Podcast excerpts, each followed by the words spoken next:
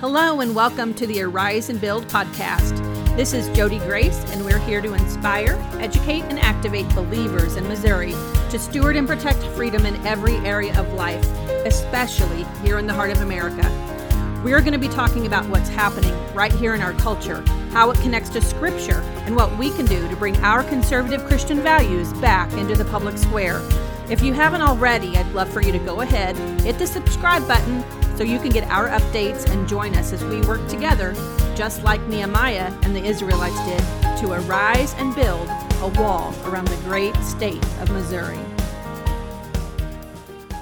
Hey, everybody, I hope that you are having a great day. We're going to hop back in the book of Nehemiah for a few minutes and talk about chapter 3. Now, in chapter 3, uh, God had already given Nehemiah a strategy. He had already told everyone what the plan was. And in chapter three, we see the entire community coming together to work to rebuild this very important wall around Jerusalem. And I'm not going to read um, any specific scripture really, and I'm definitely not going to read the whole chapter. But in chapter three, it goes through names and it tells which people from which family uh, did which particular jobs. It says that some of them repaired doors, some of them repaired gates, some of them built different parts of the wall in different places. And they all came from different backgrounds. Some were goldsmiths, some were com- uh, perfumers, some were nobles, some were uh, fishermen. They came from all different backgrounds, they came from different places, and they all came with a different specific task to take care of. But it was all part of building this wall around Jerusalem that would protect the city and ultimately enable them to live freely, to worship freely, and protect the temple. So I believe that we are no different today than in Nehemiah's day. I believe it's going to take all of us. It will take all of the believers working together, praying together, setting about to do the specific things that God's called you to do right in front of your house. We see in, ne- in Nehemiah chapter 3 that people weren't running all over up and down the wall. They uh, were just doing right what was in front of them. They were doing the job, uh, taking care of the task that was directly in front of them. Everybody was working efficiently. They were working in a focused way. They had to rearrange their schedules. Uh, you know, the goldsmiths weren't goldsmithing um, all day as they had been before. They had to rearrange their schedules and prioritize the work to be done to protect the city and to protect um, what God had given them. And I believe that we are called to the same task today. Uh, lots of people ask me when I'm speaking around the state, they say, Jodi, what should I do? And you know, we live in such a microwave society that I believe people want a really quick answer. They want a step one, step two, step three. And sometimes I can give you specific tasks to do that would be very helpful, uh, specifically regarding uh, legislative projects. But ultimately, I can't tell you what God's calling you to do.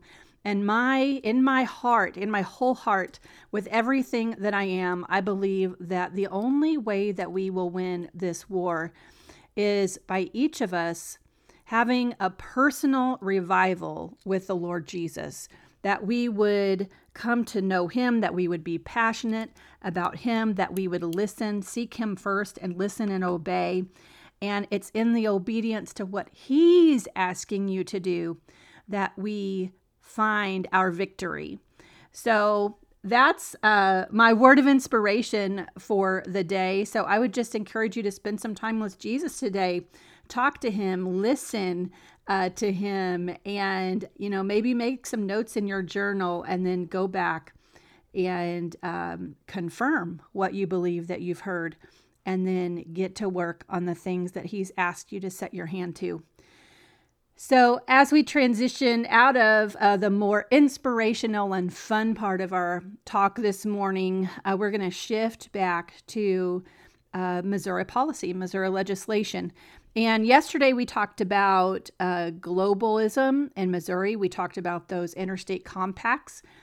And uh, I get asked often, you know, Jodi, how do these policies happen? How do these policies come to be? Because what we know is that Missouri isn't the only state implementing a lot of these policies.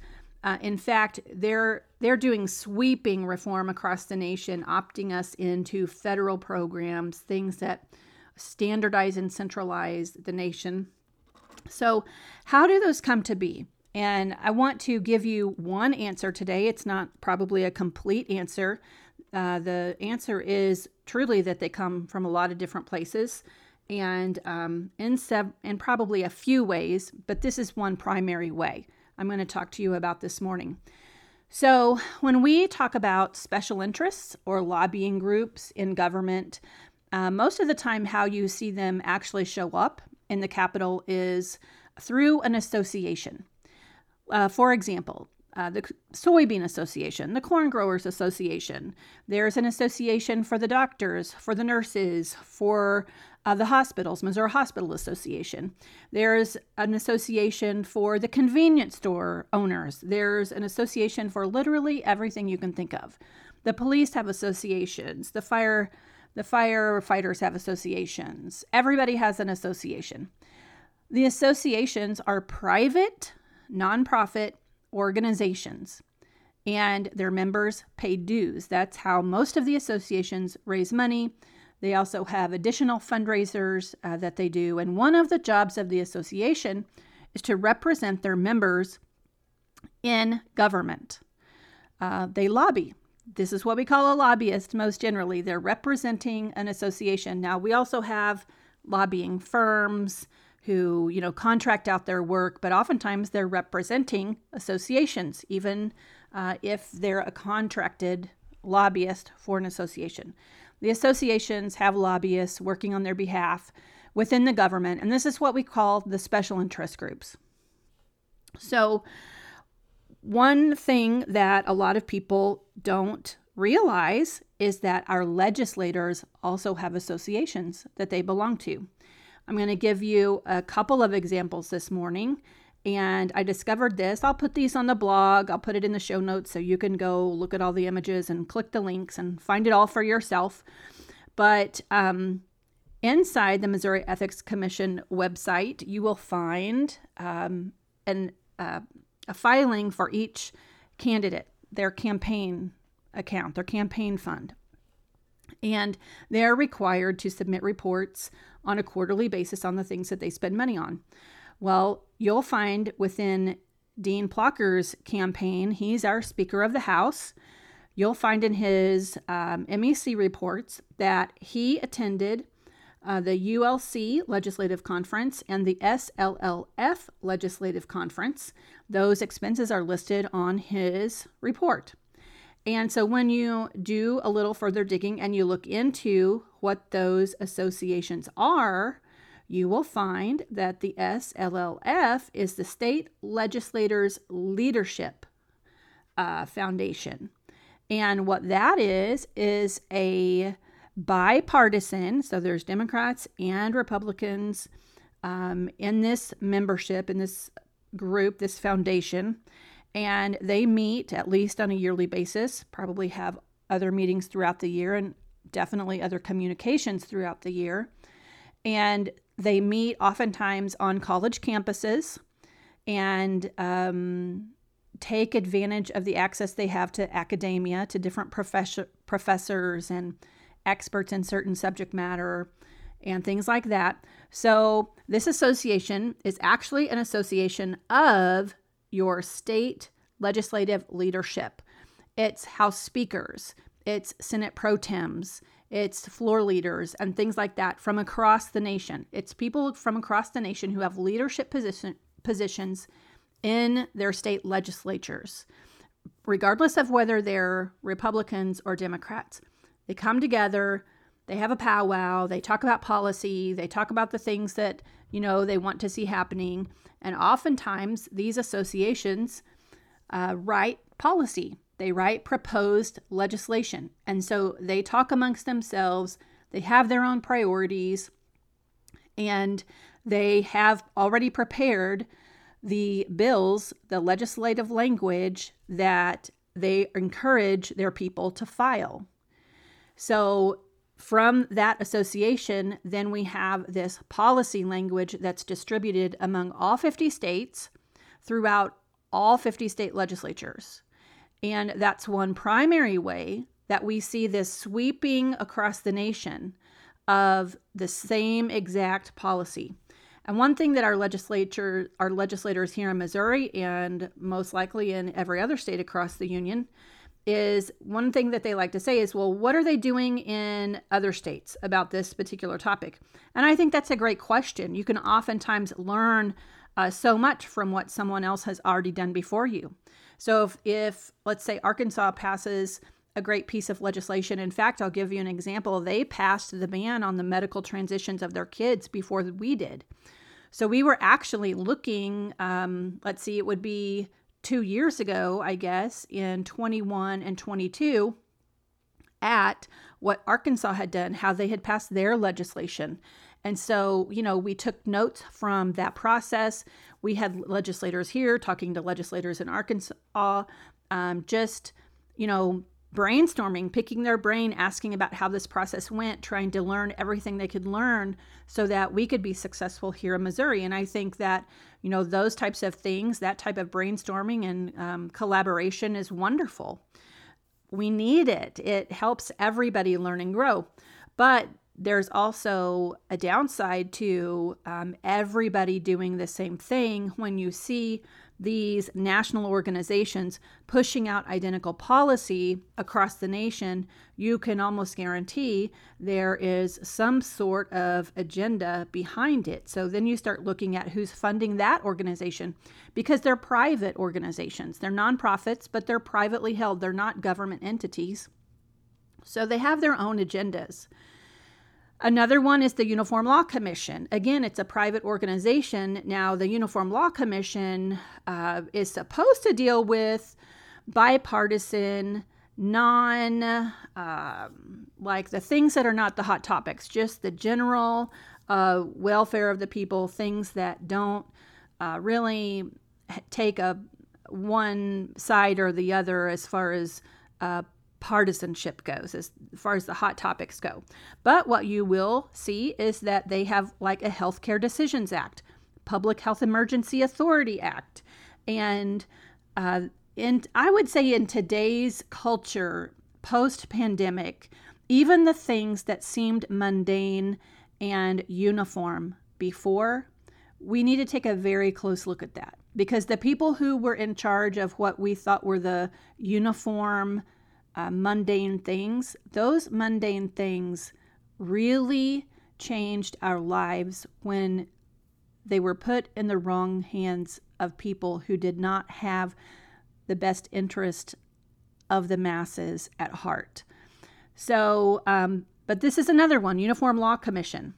Another one uh, still is the National Governors Association. So we have an actual association for the governors. So we've got 50 governors across the United States gathering together. And again, this is private. It says National Governors Association, but it's not a, a government organization, it's a private, nonprofit organization. And they have a long list of private partners. Among those private partners are Amazon, Amer- American Electric Power, AstraZeneca, AT&T, Atlantic Health, CVS, Google, and the list goes on and on. I just gathered a few that were obvious I thought you'd be familiar with. So we're talking about a long list of private partners. This means these partners are helping to fund the National Governors Association. And we're talking about names like Bill Gates and um, I would say Soros has his hands in there.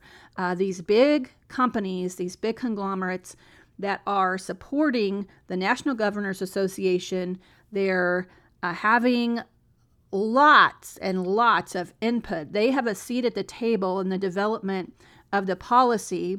And then what we see is policy written um, and available at the National Governors Association. They determine what their priorities are. And again, this isn't a government association. I've, I'll, I'll keep saying it because I think it's worth repeating. I want you to remember these associations are not government or public um, associations. They are private organizations. Yes, they are nonprofit, but they are private organizations whose boards and partners and um, administrators have an agenda of their own. So their agenda comes through these associations and they write policy. So we have actual lobbyists for our legislators, like associations. Uh, basically, they're lobbying the ex- uh, the legislators and even the executive branch to do um, and to carry specific pieces of legislation, and those get pushed out into all 50 states because they're associations that gather not just corn growers or soybean growers or business owners, but they're gathering legislators from across the nation. That is one primary way that we see a dissemination of legislative language sweep the nation in a relatively short amount of time because it's being pushed down from above uh, through these associations. If you listened yesterday, you heard me talk about um, sustainable development goals and how that got pushed through our federal government through the nonprofit organizations or the NGOs, the non-government or excuse me, the non-government organizations. And this is part of that big picture. Uh, we're seeing things pushed down through these associations, these private organizations, to our elected officials and disseminated across the country. I hope that information is helpful. Like I said, I'll put it together on the blog for you so you can see some graphics um, and click on some links if you want to do a little uh, research of your own. But I hope that helps you understand this tiny little piece of the puzzle. I hope you have a great weekend, and I will see you or talk to you on Monday morning. Thanks for joining me. Hey, thanks for spending some time with me today. I really appreciate it. I hope you found it beneficial and valuable. I'd really encourage you in the next few days to pick up your Bible and grab the practical tools you need to arise and build. Don't forget to subscribe and check out the blog at jodigrace.com. I'll see you soon.